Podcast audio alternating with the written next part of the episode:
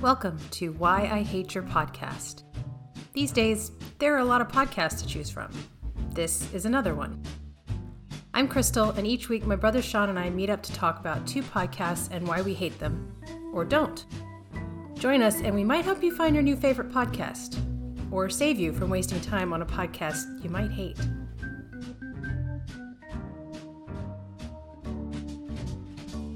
This week, we are tackling our first sports podcast. We are going to be talking about the Dale Jr. Download, which is, I'm pretty confident, I think I can say it's probably the most popular NASCAR related podcast. And it's hosted by obviously Dale Earnhardt Jr.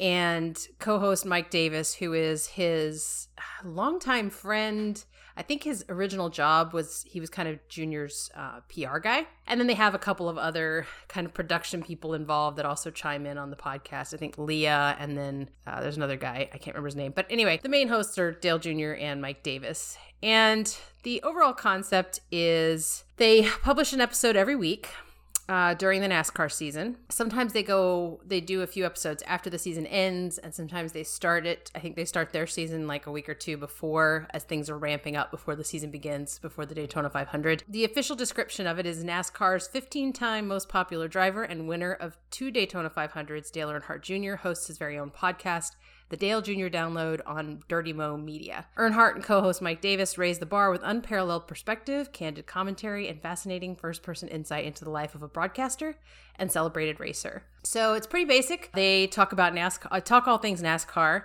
Um, but really, it's kind of evolved over time into an interview show. So the main kind of chunk of the show is an interview, usually with other NASCAR drivers, people involved with NASCAR, uh, people who are former NASCAR drivers. You know, it could be somebody tan- tangentially related to NASCAR. But yeah, so it's a sports podcast. They do obviously talk about kind of current races and current events in NASCAR as well.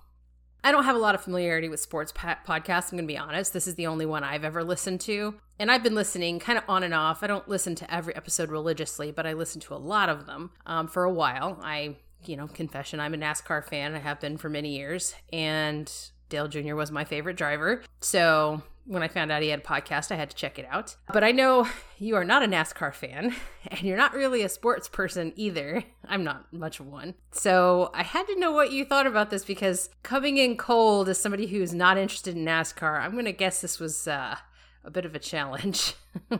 Uh, well, technically, this would be our second sports podcast, at least in spirit, because I think Zapped was advertises itself as a sports podcast. Oh. Um, so I just had to want to correct you there.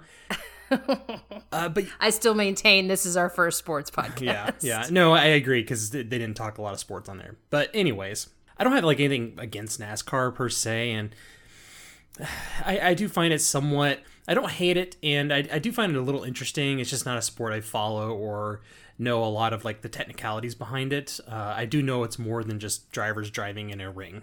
I know there's a lot more to it than just that. One of the things that ca- that caught my attention was the fact that it's been a podcast for a very long time. It's like eight years. It and I looked and it looks like he had started the podcast while he was still racing. Um, yes.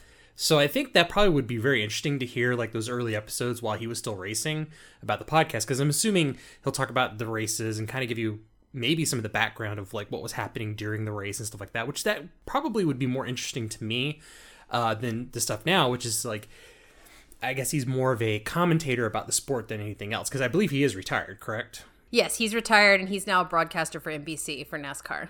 Okay. So I technically there's not a lot of things to dislike about the podcast. The the intro was short.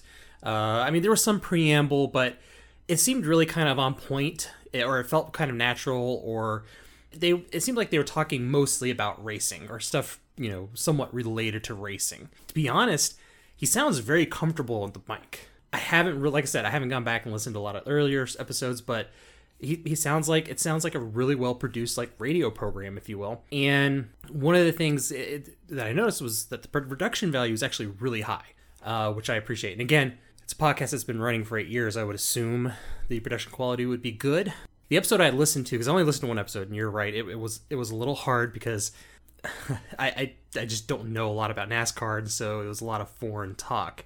And thankfully, you kind of gave me a a list of acronyms that they may use commonly and stuff like that, which that that did help. So I appreciated that. You kind of gave me the best chance I could have potentially had.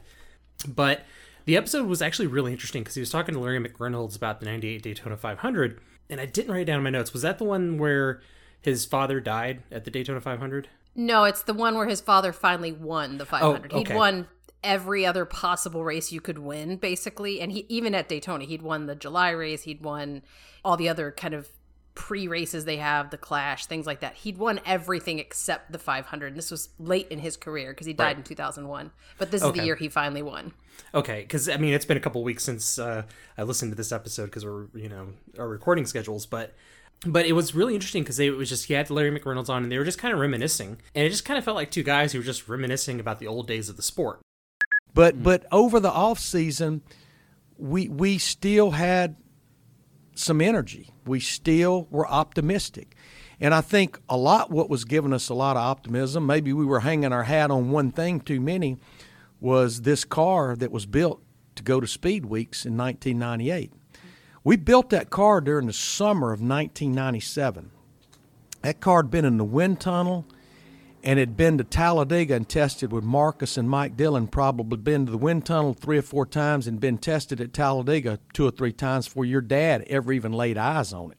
I mean, I remember leaving Michigan in August of 97 and going straight to Detroit. We had that car in the wind tunnel. And we Wind tunnels were only in In Detroit. Detroit. Detroit They or didn't have them down here. no, d- d- I d- know. Detroit or Atlanta. Yeah. It's that was your only choice.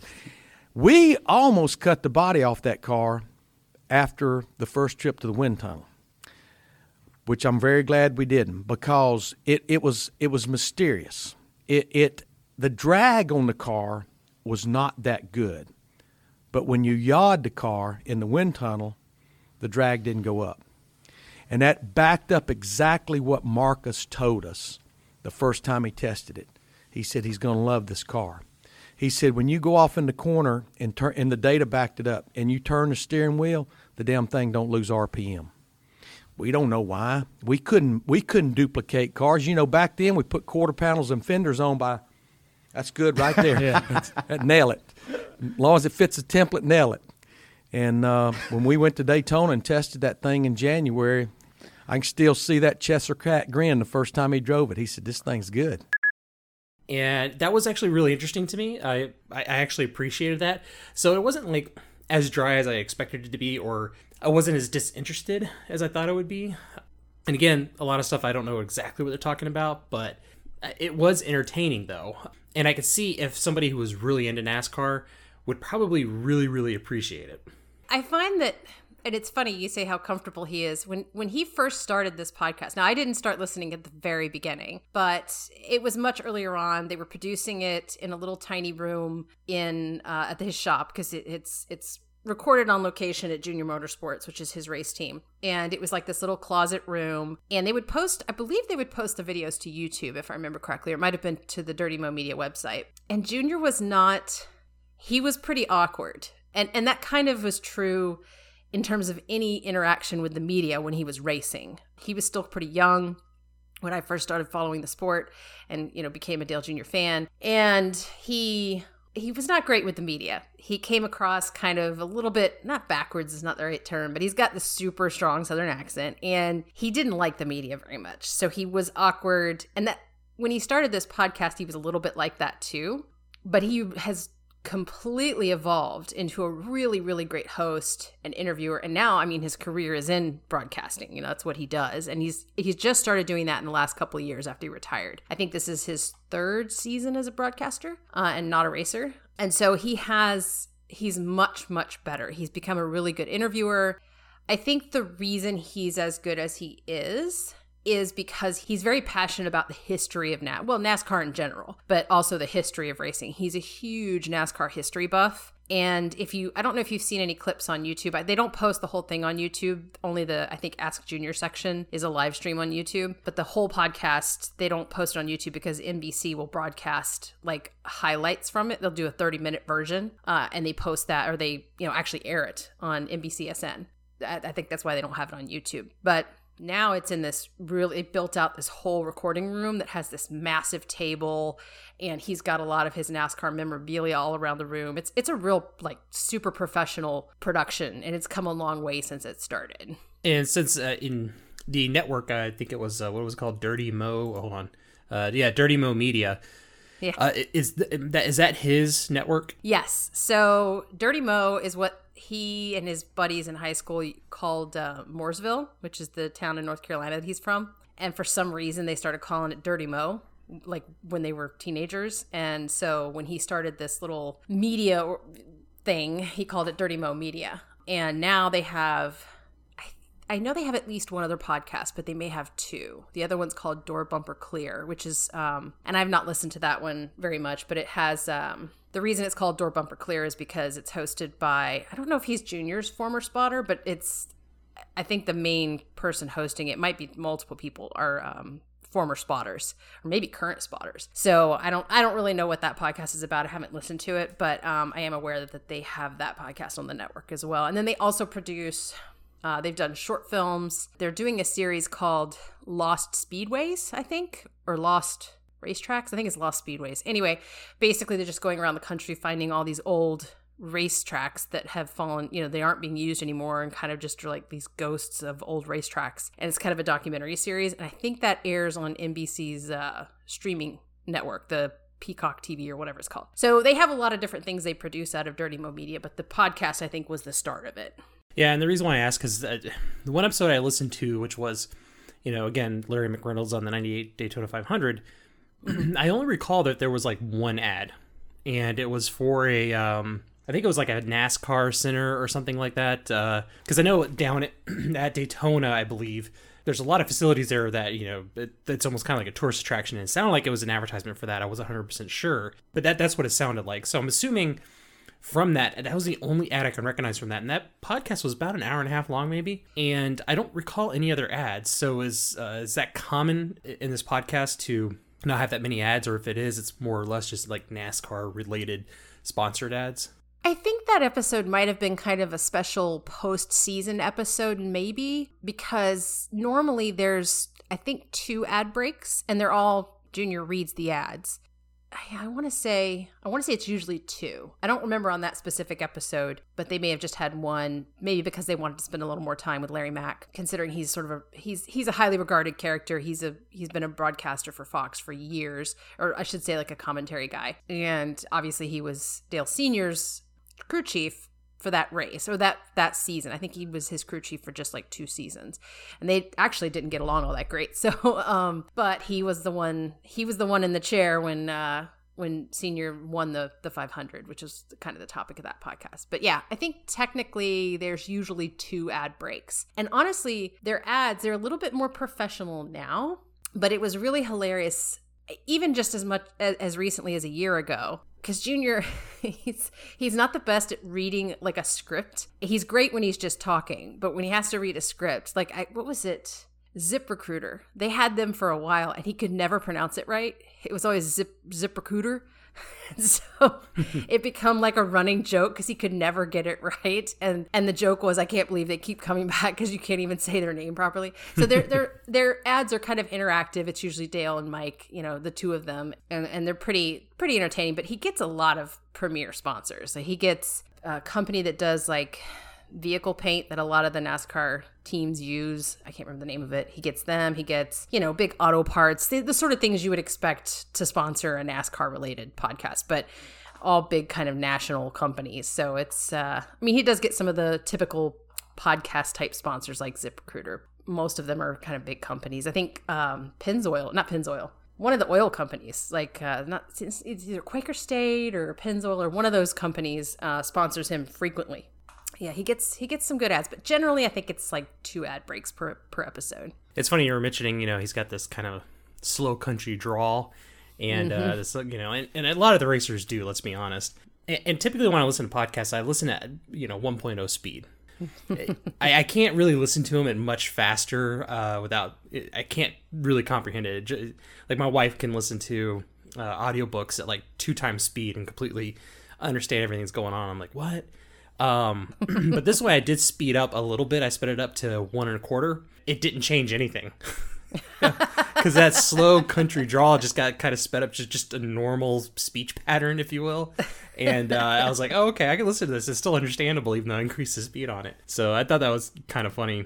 That is hilarious. and uh, one thing I noticed that Dale had mentioned uh, is that apparently he's on Reddit a lot. Uh, yes, and he is. So, because he had a big thing where he talks about it, and he apparently reacts, you know, or interacts with people on Reddit, which that that I kind of really appreciate. I, again, it comes down to you know, I do like podcasts that want to have community and interact with their fans directly, you know, which is why I think like Unmade is good, no dumb questions, and this, you know, and again, if I was a NASCAR fan, that would actually be like, oh, he uses Reddit. I'd probably be already looking up NASCAR stuff on Reddit anyways, but I'd be more inclined to go on Reddit and actually have a chance to interact with him and talk with him and or whatever. So I thought that was actually really interesting and kind of heartening to hear. Yeah, he he gets on Reddit a lot to both learn about NASCAR history. I mean, he's he is an encyclopedia of NASCAR history, like ridiculous level. So most of the time when he's on there, he's just answering questions. Like he'll, you know, in the in the NASCAR subreddit specifically, but anytime anybody asks a question about you know racing history, he's probably going to be chiming in because he's he does spend some time on Reddit. Um, he's also really into iRacing, which is it's funny. It's very popular, and there are actually teams starting to scout for drivers through iRacing a little bit. I think Junior one of his drivers for Junior Motorsports, I think, came from iRacing, which is, you know, it's video uh, video game racing, and he's big into that. And so when the whole 2020 pandemic hit, he promoted it and actually convinced the networks we should air recruit some professional like some of the pros who don't already iRace especially just broadcast those races and they did that it was very weird but it was also really entertaining because some of the best drivers weren't commonly iRacers, and some of the ones who were did better, you know, than it, it, just it it turned the sport on its head a little bit. It was just a, it was something they could do while COVID was going on and they couldn't race. And it actually they would have cameras and everything set up in their homes where they were where they were actually racing. Some of them had like really elaborate rigs too. Yeah.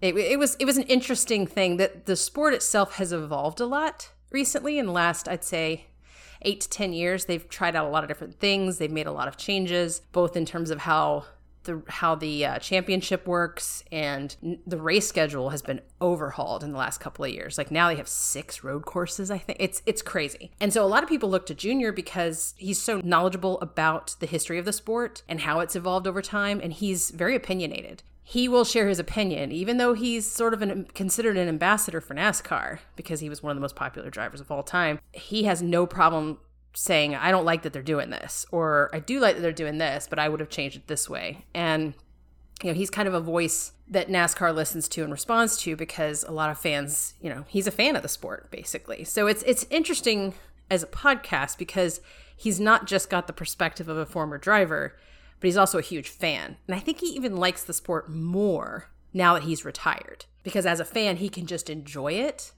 and he, he's enjoying the broadcasting thing.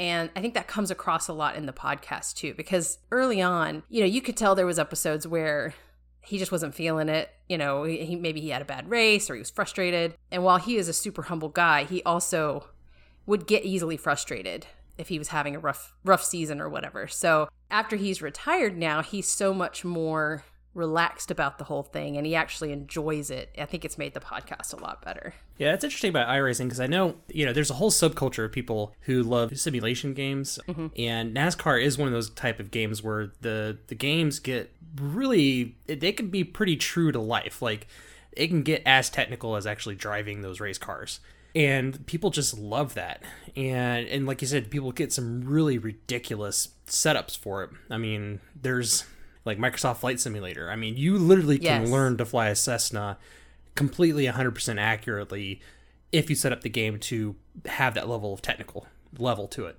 And people would like build these like crazy cockpit computer stations and where it's like almost mimicking an airplane. They've got a thousand dollars worth of all these different controllers and everything to mimic what it's like inside of an airplane other than just a joystick and pedals.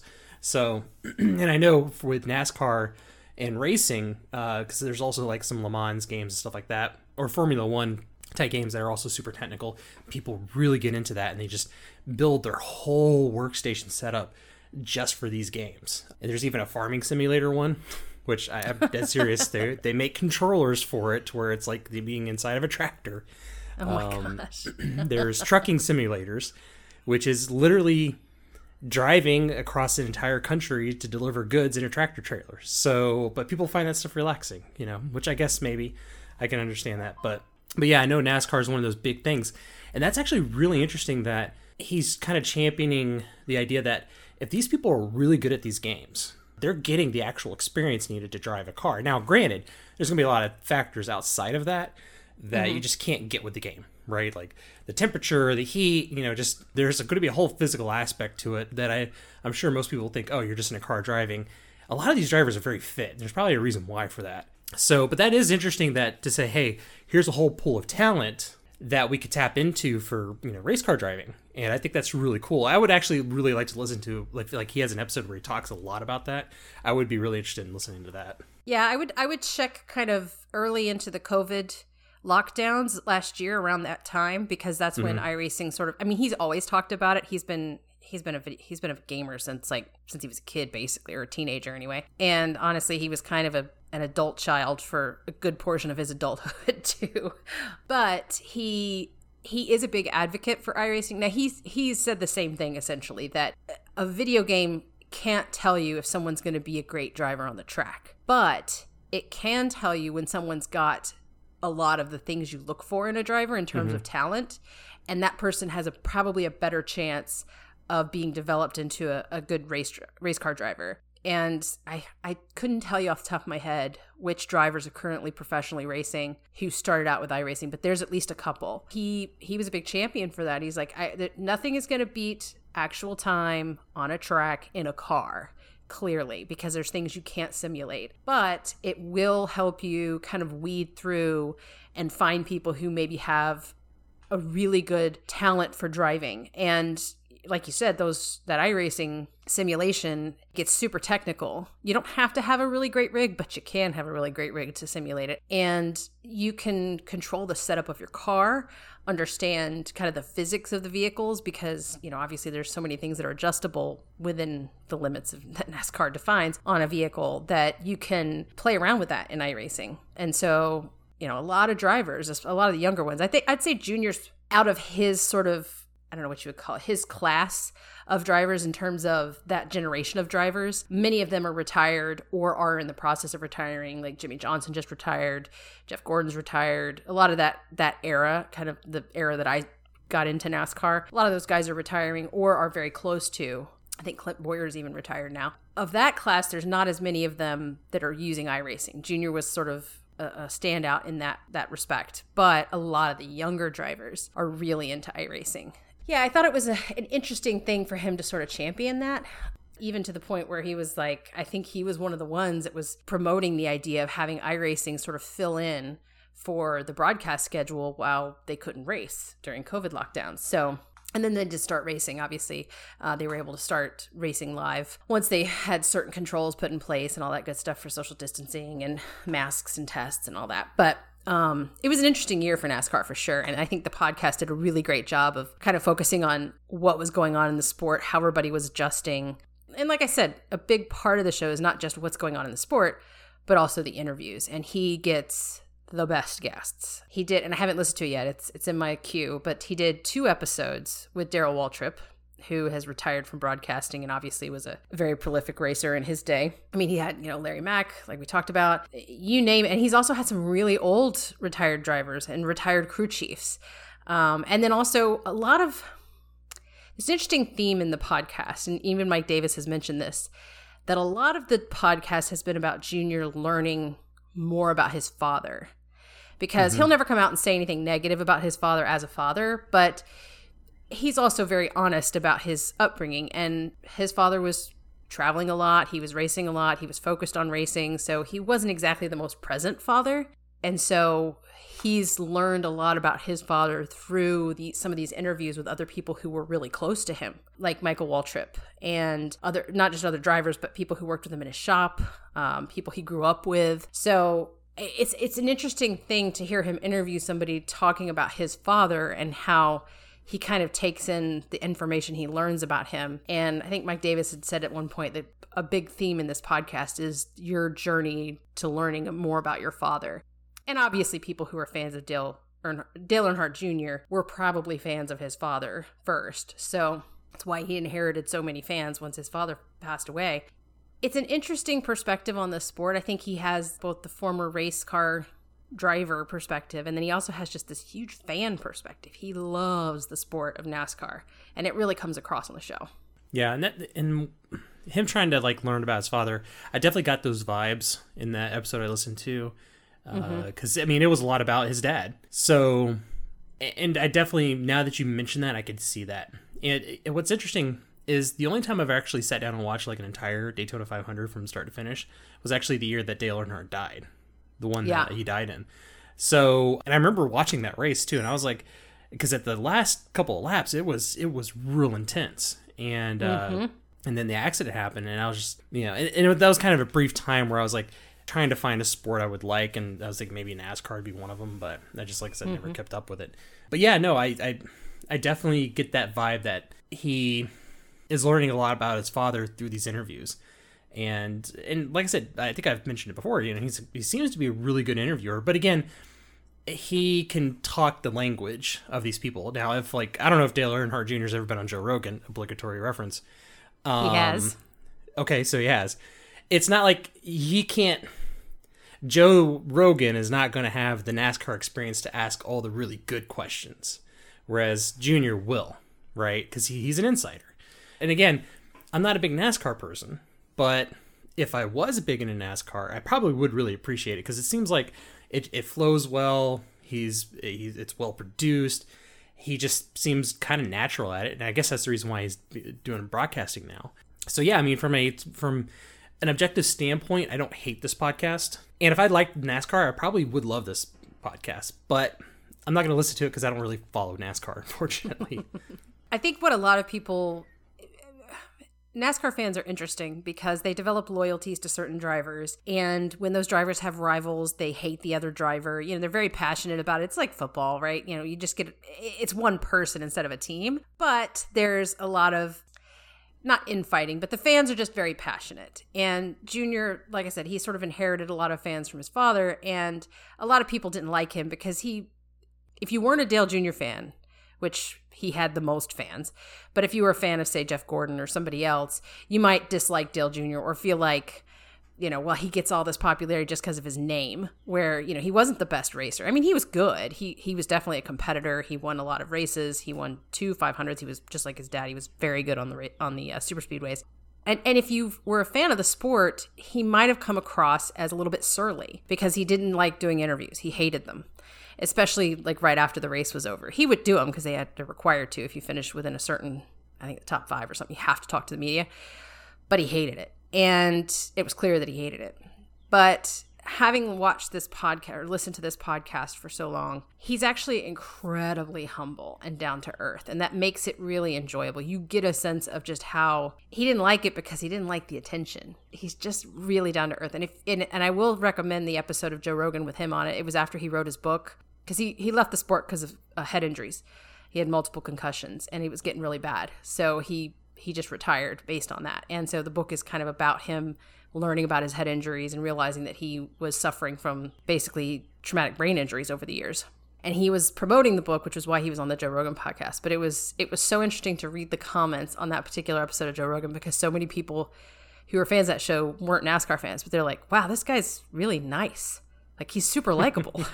and really, they talked a lot about his dad and the book and things like that. It wasn't a, a NASCAR heavy podcast in that respect, but a lot of it was about his father and his experience growing up you know the son of Dale Earnhardt. So it's it's a really good listen. I, ha- I have to recommend it. But yeah, as far as the rating goes, obviously I like this podcast. I don't hate it. I've been listening to it for a while, and I think it is put together really well. And you know, I just think Junior's a really engaging host, and he gets really great guests on. So if you're at all interested in the sport, I can't recommend it enough. But if you're not a NASCAR fan and you have no interest in the sport, it's probably a waste of time for you.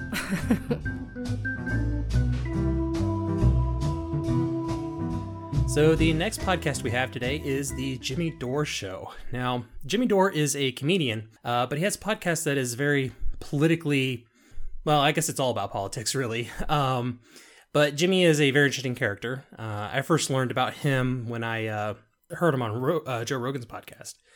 after listening to that, I found out he had a podcast from his interview with Joe Rogan. So I've listened to him off and on for a couple of years. Uh, so again, it's a political podcast, but the official description of it is uh, Jimmy Dore is an outrageous and outraged, which is very true. Uh, bothersome and bothered, a crucial, profane, passionate voice for progressiveness and free thinkers in the 21st century of America. Uh, so, yeah, that's a pretty much a perfect description of who Jimmy Dore is. He is definitely passionate, and even though his show is definitely left leaning, but I think he does have some generally decent takes for his show. Uh, and I wanted to cover him simply because you know, we've done a lot of stuff that's kind of very centrist. Of course, depending on who you ask, they may say they're it's right winged, but I feel like we needed to kind of swing a little bit more on the left here, you know, into the actual further left regions. And so I suggested this one. And what do you think? What did you think? so I thought it was interesting that description that you gave. It's actually a quote about Jimmy Dore from Patton Oswalt. Oh, really? Okay. Which I thought well, was interesting. Yeah. There, yeah. You go. And Yeah, exactly. Yeah, so uh, he's super progressive and makes no bones about it. But what I really like about him is he's legitimately left wing. He is pro free speech. He is pro a lot of the things that are considered traditionally liberal, but aren't necessarily popular with progressives. He has a stance on most on most things that, from what I can glean from the show, that he is truly progressive. He believes in healthcare for all uh, kind of a Medicare for all type solution. He believes in a lot more regulation for corporations. He's not a big fan of capitalism. He actually had somebody on, so I don't know, this is what confused me. He has other people that are regularly on the show, but I don't think, they, I think they rotate. Because at one point he had Max Blumenthal on, I think. He had him on a couple of shows, I believe. And it really was like the Max Blumenthal show in that that particular episode because he did all of the talking and he is extremely left wing. He is way out there. And from what I could tell, I mean, he was talking about China positively and was saying things like, yeah, yeah, aside from the human rights f- fake news stories about China, they've got, they've eliminated poverty and all these things. I'm going, um, I don't know if you can just dismiss all of that as fake news with the Uyghurs and everything. But so that guy was a little bit fringe. But Jimmy seems to be really balanced. And I think a lot of his takes, to your point, were perfectly normal, reasonable left wing takes that didn't venture into some of the weird extremism that you see from a lot of progressives. So, and he does hold progressive lead or liberal leaders to task fairly, which I think is important. He's not happy with some of the things Biden's already doing, you know, and he's willing to talk about that. He's not one of these people who just makes excuses for Biden because now he's, you know, he's liberal and so everything's wonderful, happy roses. You know, he doesn't like airstrikes, he doesn't want foreign, he wants us to pull out of foreign wars. So a lot of his takes I'm on board with. So, from a political perspective, I didn't find the show frustrating in the way that some shows are, like, you know, listening to Dave Rubin and some of his takes I didn't like. Um, you know, some of the other podcasts we've listened to, I'd agree on some and not the others. And sometimes it's frustrating to listen to people who are completely opposite of your perspective on 99% of things. Um, but in this case, there was enough overlap between where I am on the political spectrum and where he is that I can listen to him on those things that even I disagree with him on because he's a reasonable, rational person. He doesn't engage in a lot of hyperbole, which is my biggest pet peeve on all of these political podcasts. I hate it. But he does he is a not a screamer, but he is he can get a little bit fired up. Passionate. Which is yeah, he's passionate. Which I'm not a huge fan of, but he does it reasonably uh, it's not like the whole show. And we'll talk about that in some other podcasts we're going to be reviewing soon. And he intersperses it with some of the most hilarious comedy that I've heard yet on podcasts, which is those phone calls from celebrities. Because whoever the guy is, I think his name is Mike MacRae, maybe, who does the impersonations, is fantastic and he is hilarious. So the show is worth it just for those bits because they are brilliantly funny. Yeah, no, the one of the recent ones was the baked uh, Noam Chomsky. That had yes. me rolling. Yeah. Chomsky's like, "What's my favorite type of potato?" And Jimmy's like, "I don't know, baked." it was absolutely hilarious. Oh, it's so good. Yeah, very interesting, Noam. So you're saying that the roots of Trumpism lie deep within the last 40 years of austerity politics when $50 trillion was systematically transferred from the working class to the wealthy power centers? Have you seen my zigzags?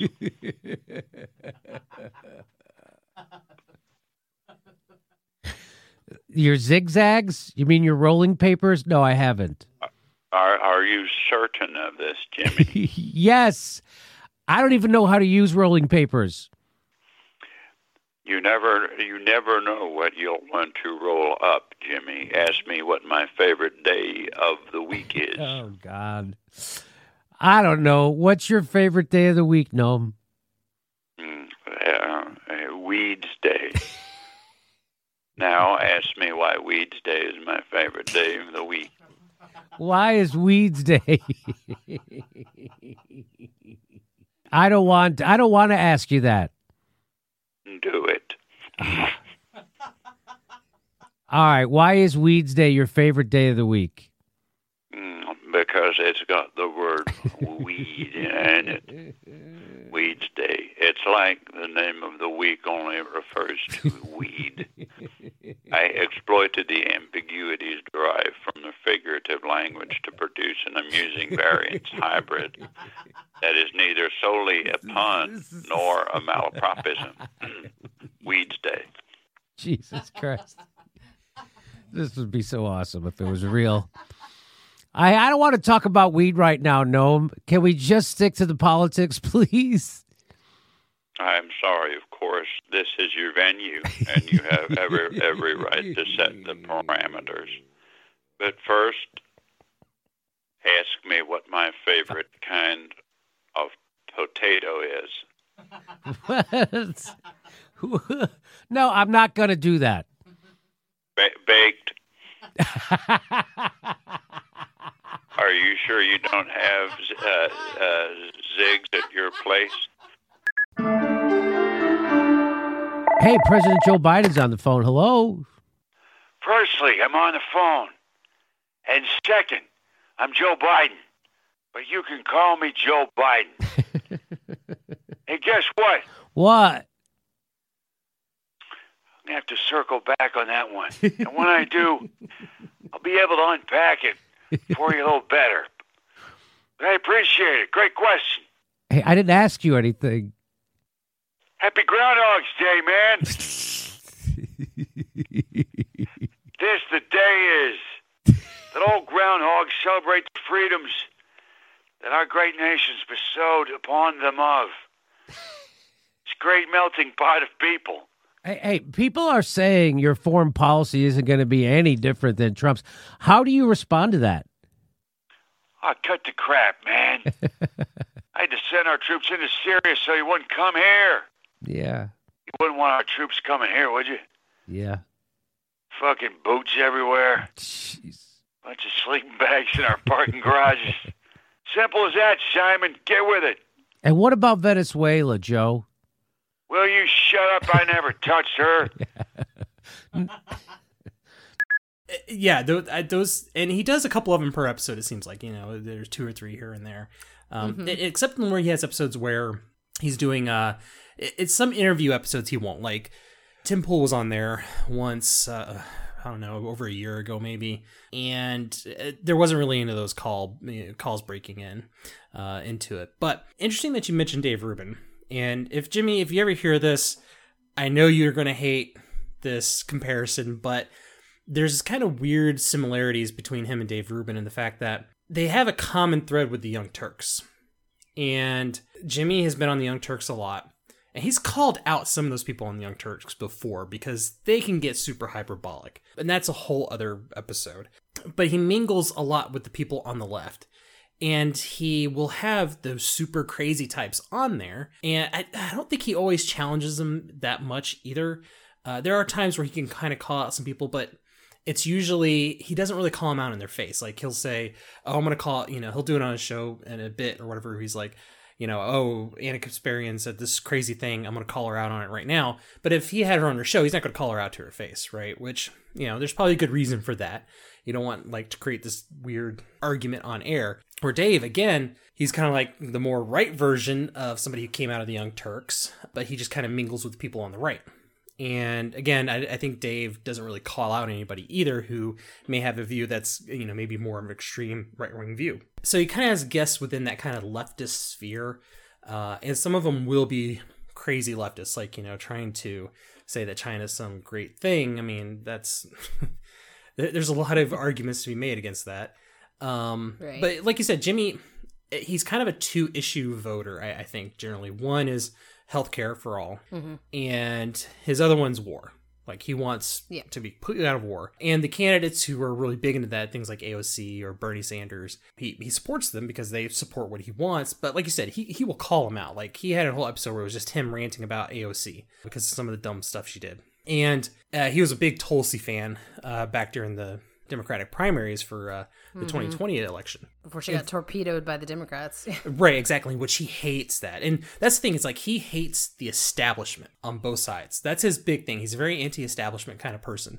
And again, his takes, like you said, they're not terrible takes. And I could see how somebody can logically conclude or come to those conclusions that he comes to. I may not agree with it, but I can understand how someone gets to some of the, you know, the solutions that he gets to. But I think his biggest thing is he he hates the establishment. You know, as far as the media, he hates the media. He hates the media.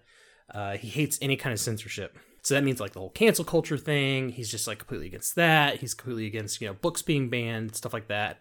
Which the super crazy people, uh, and you'll see it on both sides.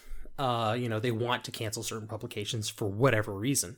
You know, he's completely against that. And because of that, because I disagree with him, I can respect him and I can enjoy his show, right? Because it does give me a different perspective on things and and I think that's healthy. I think a lot of people don't choose to not do that on purpose because they want confirmation bias, they want an echo, they want their their echo chambers, they want this little bubble uh, that they mm-hmm. just want to stay in and be comfortable in. And Jimmy, he's not really that person, right? I mean, he you're unless you're like a centrist kind of person who you're like, ah, I got some right leaning stuff, some left leaning stuff. You're, you're going to be able to enjoy his podcast because there are going to be things you agree with, there are going to be things you disagree with but I think he's a faithful actor in this in the discussions that are going on, which I think is the most important thing.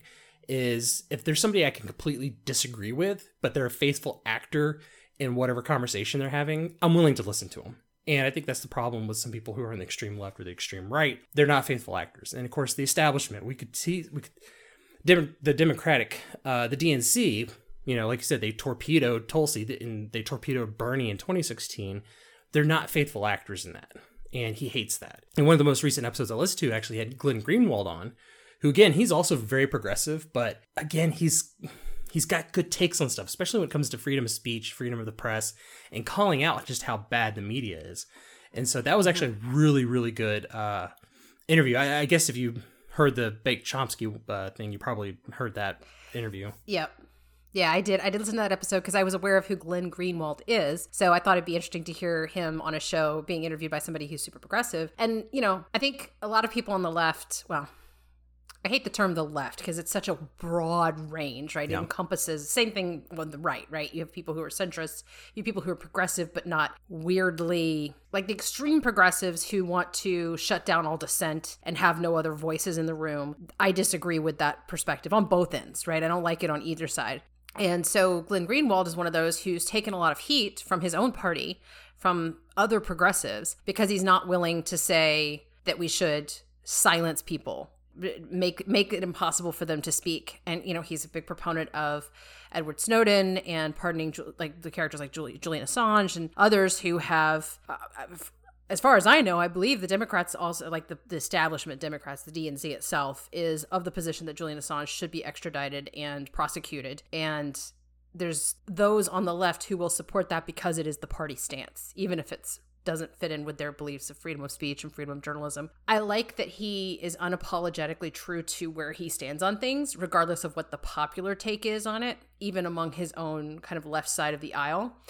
And one of his most recent episodes, he was calling out uh, from the Young Turks, talking about the whole Neera Tanden nomination and how problematic it is. Yeah, okay, she's she's on the left, but she's part of the war machine. You know, she's part of a lot of the things that if you're truly progressive, you stand against. And so I just think it's, I like to hear voices on both sides that will call out the BS and hypocrisy on both sides. And there's not a lot of them out there. I think in podcast land, there are more, but you don't see it in regular media. You certainly don't see it among the politicians. You know, they're going to toe the party line, they're going to toe the, the speaking points that are approved by the party lines. And so it is refreshing to be able to listen because I would listen. I mean, I'm sort of giving away my, my review here, but I would listen to this episode, like this show, on the regular, and I plan on it because it's a really good perspective on truly progressive issues. And and he he isn't to your point he's a faithful actor. I don't have to worry that his opinion is one that was given to him or forced on him by you know party politics. He's going to say what he actually thinks. I like that a lot. And again i, I think the comedy breaks also make it very valuable. Like it is really enjoyable to listen to. Because i just i can't get every single time whoever is calling in, quote unquote, whether it's Brad Pitt or Joe Biden or um, Bernie. The Bernie ones are also hilarious because the guy, the guy who's an impressionist, he is so good. He just nails. I mean, Bernie Sanders is kind of an easy one to impersonate, I think, but oh, they're so they're so hilarious. He did Rick Perry after the whole Texas thing. Oh man, it was it was so good. So yeah, I have to say. I'm really impressed with both the comedy aspects and the actual the actual uh, discourse that's happening on the show. Yeah, and that's the thing is like he he uh, he goes on both sides. Uh, he attacks both sides. Fair, it seems almost fairly consistently. I mean, let me let me rephrase that. Not not consistently. He attacks both sides equally, right? It doesn't it doesn't feel like that he's mostly attacking people on the right or the ideas presented by the right, and occasionally you know calling out some hypocrisy on the left. It seems to be pretty even handed really you know his criticisms. And, and and kind of go to your point that one of the things i do value for about him is that he has his principles and he sticks to those principles and those principles don't change depending on who's in office. And Right. that's super refreshing because like you're saying you know you get these people who are just they're completely anti-war but you know they thought trump was like you know authoritarian dictator type of person but they're anti-war. But then a month in, Biden starts launching missile strikes in Syria, and they're doing these mental gymnastics to kind of say, well, this time it's actually a good thing, right? Yes. Where Jimmy, on the other hand, he's going to be like, screw this, Biden. What what what the hell are you doing? Why we don't want this? And so he's willing to call out his own party, you know, whenever they do this kind of stuff. Yeah. I really really hate that that's where we're at as a as a culture where uh, because the guy's on your side of the aisle and he's doing the exact same thing the guy on the other side of the aisle that you condemned was doing, it's okay now? Like that disingenuous, oh, the excuse making is just it's unfathomable to me. So I I appreciate anybody who is not going to just toe the party line and who is going to call out both their own side as well as the opposite side. Now, granted, I listen to recent episodes because not the political podcast, you know, what's the point of listening to something from two years ago? But I'm sure when Trump was in office, he had plenty to say about Trump and the conservatives and the Republican Party in general, some of which I'm sure was very deserved. But in the recent episodes, obviously, he's been focused on what's currently going on, which are things like the Neera Tanden nomination and some of the other things that are currently happening, you know, now that the Democrats are in control of both the, the House and Senate. I find it interesting that it seems like right now he's very much sort of calling out those on the left that are in power who are not doing what he would want or expect of them based on being a progressive and and I think it was the leader of the Justice Democrats, or the founder, I should say, of the Justice Democrats, who came out in support of Neera Tanden and was like, "We just need to approve. We need to get moving forward." And she was making all the excuses about why they should support Neera Tanden's nomination. That's exactly the sort of thing that people want from the Justice Democrats. Is is the opposite of that, right? They don't want to toe the stupid party line and support these candidates who are pro war and who have a history of being pro war and being in the pocket of The military industrial Wow. complex. Yes, thank you. The military industrial complex. That's driving me crazy. Um, yeah, who are supporting the military industrial complex and have made money from from that part of the um, part of Washington. So I think to see that sort of honesty is super refreshing, and it makes the podcast feel very. I feel like, like you said, he's a faithful actor. I feel like I could trust him and his takes on things to be honest and truthful. And not coming from a place of, well, that's what the talking point is for the blue side, so I must say that. You know, that's that's really cool that he he's like that. Yeah, I mean, he, he's basically immune. Well, I wouldn't say immune, but he doesn't f- fall into the trap of tribalism. Yeah. Uh, because that's one of the big things about modern politics right now is the whole tribalism thing, and a lot of people are just tired of it.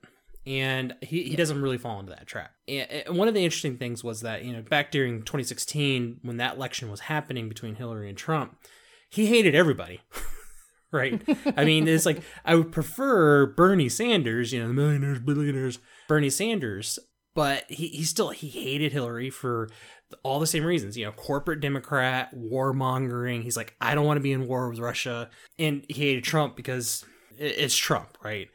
Um, but again, there's a lot of the conservative things, you know, about conservatives that he just doesn't like either. So even though he probably calls himself a progressive, I wouldn't say he's like a super far lefty though, right? He's just, I, th- I would say he's kind of left of center because you could be a centrist and still say, well, I want healthcare for all. Um, or say, hey, I don't want to be in wars anymore. And so I, I don't, I don't really see him being someone that's like super far on the left toward the point that they're kind of blinded by you know they, they fall into the trap of tribalism so Right. yeah i mean i i appreciate his opinion even though i disagree with it but i like hearing how he came to those conclusions because it gives perspective on topics that i may not have uh, which is something i really value because like anybody else i'm still trying to figure out where how to apply my political decisions based on my principles and that's that stuff you have to work out on your own. It takes time and effort to think that stuff through. And so it's interesting to hear how some of these people do that. And, and- what's funny is that even though i'm maybe in the center maybe just to the right of center most of the political commentators that i appreciate the most are people who are left of center. Jimmy Dore, the weinsteins. Uh, Lex Fridman doesn't really get political, but I would say he's probably in that same sphere as well. You know, like I'm not a fan, fan of Ben Shapiro or Dave Rubin, which they're obviously, you know, they're definitely not. Even though Dave says he's kind of an enlightened centrist, he's moved, I think, more to the right finally. But a lot of these people I appreciate the most, they're fairly left. I mean, like the Weinstein brothers, they're they're progressives. But Yep. again, they don't fall into the trap of tribalism just like Jimmy Dore is. Jimmy Dore is a little bit more bombastic than they are and more angry than they are. Uh, because Jimmy's kind of famous for just getting angry and going on rants and stuff. Breaking Iraqi parliament votes to remove U.S. troops from Iraq. She tweets out which entities wants American troops totally removed from Iraq? Iran and ISIS. So she's always pro-war. Do you get you catch on this? Oh, if you're if you're for us pulling out of Iraq, you must be on the side of ISIS. Do you see the kind of person she is? And here's she's in lockstep with Bill Kristol. He says serious conservatives, responsible moderates, and hard headed liberals should want a tough minded OMB head. OMB is where cabinet secretaries' ill considered projects go to die, where programs are evaluated, where trade offs are made. Neera Tanden is the right person for the job. Wow. Reminder that Bill Kristol and the neocons are always wrong about everything. Congress should investigate Neera Tanden's ties to foreign governments, especially to the United Arab Em- Emirates, which gave Tanden's organization millions of dollars year after year during its war with Yemen. What was that money buying? Here's Neera Tanden.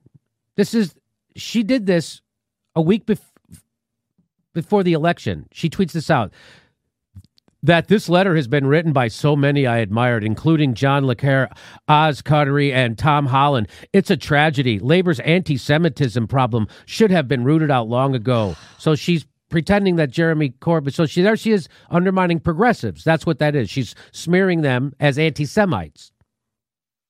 That's that's her that's what she does. Never forget that as Neera Tanden spent the last few months hysterically browbeating everyone on the left to vote for Joe Biden because lesser evilism, she posted this just four days before the UK's general election.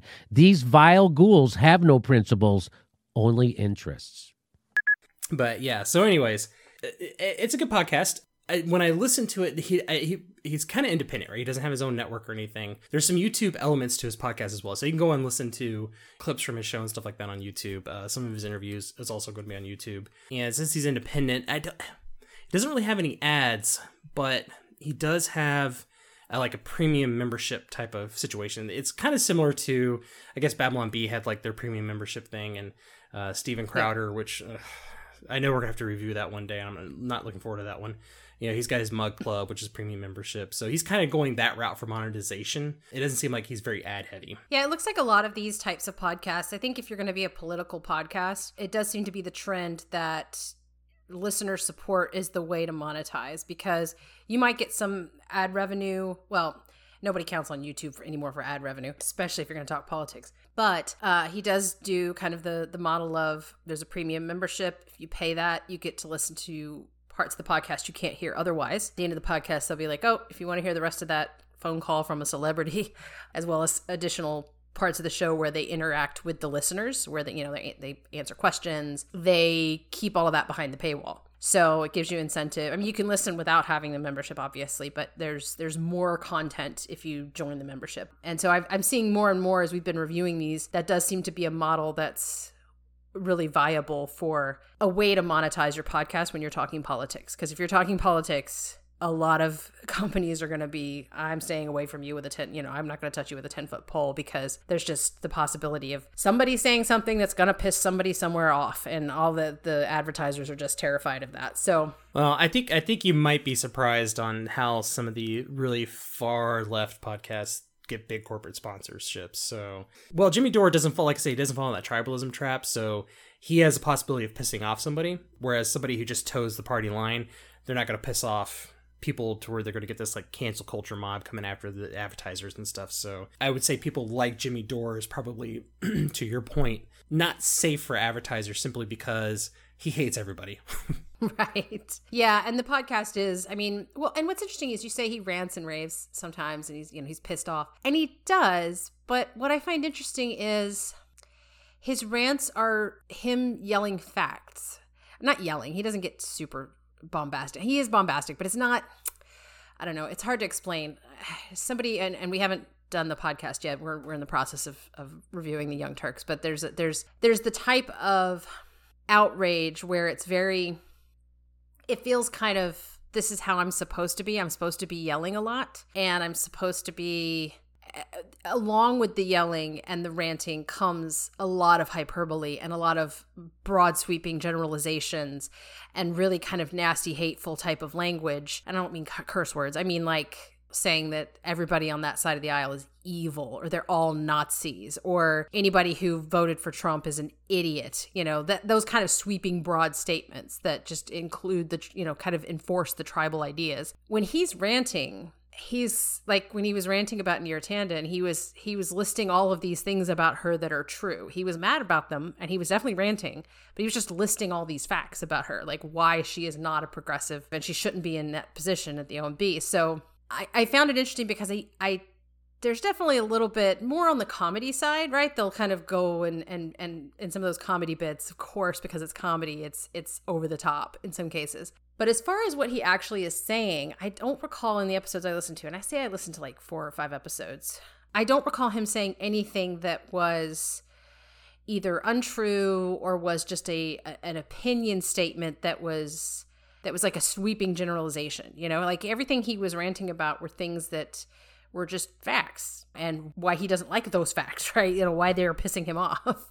So while he is kind of loud, which is not my favorite thing, I'll be honest, I didn't get that sense that he was foaming at the mouth ridiculous about it. Like the way your Rush Limbaughs of the world and some of those other kind of talk radio types, you know, Al Franken's where they're screaming and yelling about stuff that's just, and just spewing stuff that doesn't even have any reality to it or doesn't have any basis in fact. Just, you know, that's the kind of crap that I hate in political podcasts. And unfortunately, a lot of them have it but he doesn't really engage in that much. Every time he was ranting, he was just saying, "I don't like this person because uh, for this position because the the Center for American Progress here's its track record and she ran the show there and you know like I don't know. I it just it didn't feel like the kind of bloviating that you hear a lot on podcasts, on political podcasts especially. Yeah, no. I mean, again, it's just somebody who's passionate about what he's talking about and he just mm-hmm. gets, you know, he gets revved up about it. Now, the one benefits of the podcast is that it, it doesn't really have a really long, run long time. It's about an hour, hour and a half uh, each episode,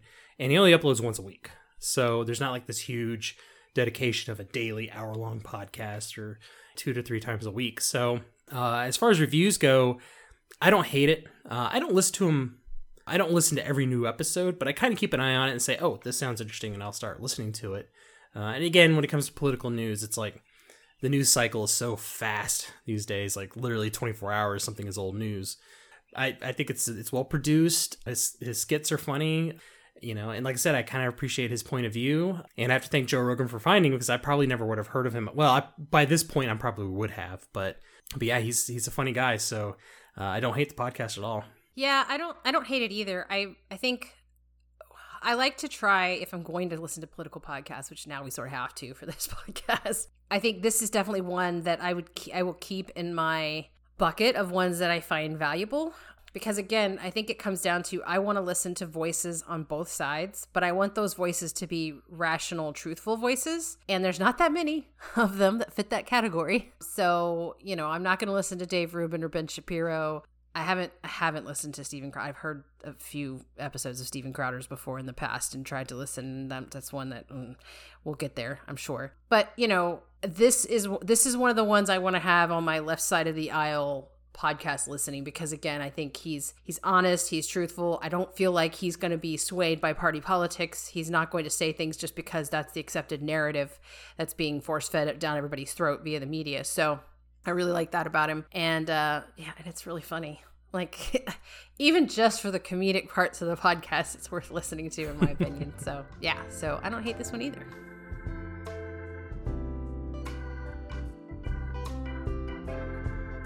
Have thoughts you want to share? Send us an email at whyihateyourpodcast at gmail.com or visit our website at whyihateyourpodcast.com. You can also find us at Hate Your Podcast on Twitter and Instagram.